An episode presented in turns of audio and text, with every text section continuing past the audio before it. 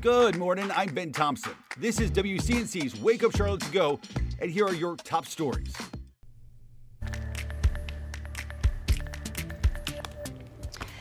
505 right now, turning to more today's top stories in your morning rush. Today, family and friends of missing Moore County woman Allisha Watt set to gather again as they look for answers in her disappearance. This is video from the vigil over the weekend. Loved ones plan to hold another vigil in Moore County at 7 p.m. at the Foxfire Village Town Hall. The 39 year old went missing on July 16th.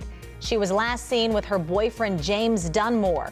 They were supposed to attend a comedy show in Charlotte. CMPD continues its crackdown on street takeovers. Over the weekend, we've learned officers responded to a meetup in North Charlotte.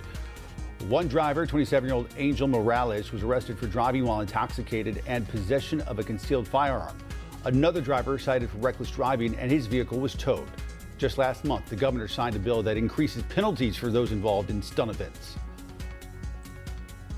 Well, new this morning, gun rights groups can now move forward with a lawsuit against the Mecklenburg County Sheriff. The two gun right groups say Sheriff Gary McFadden is abusing the state statute regarding mental health checks.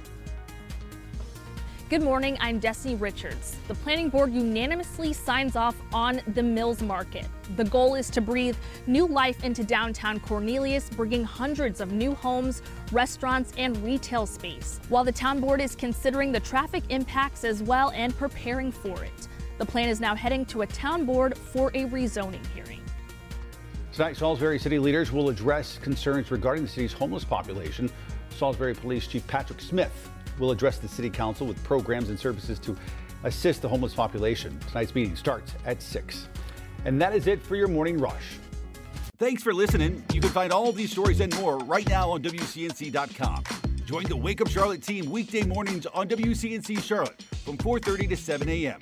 Like and subscribe to our podcast and tell a friend.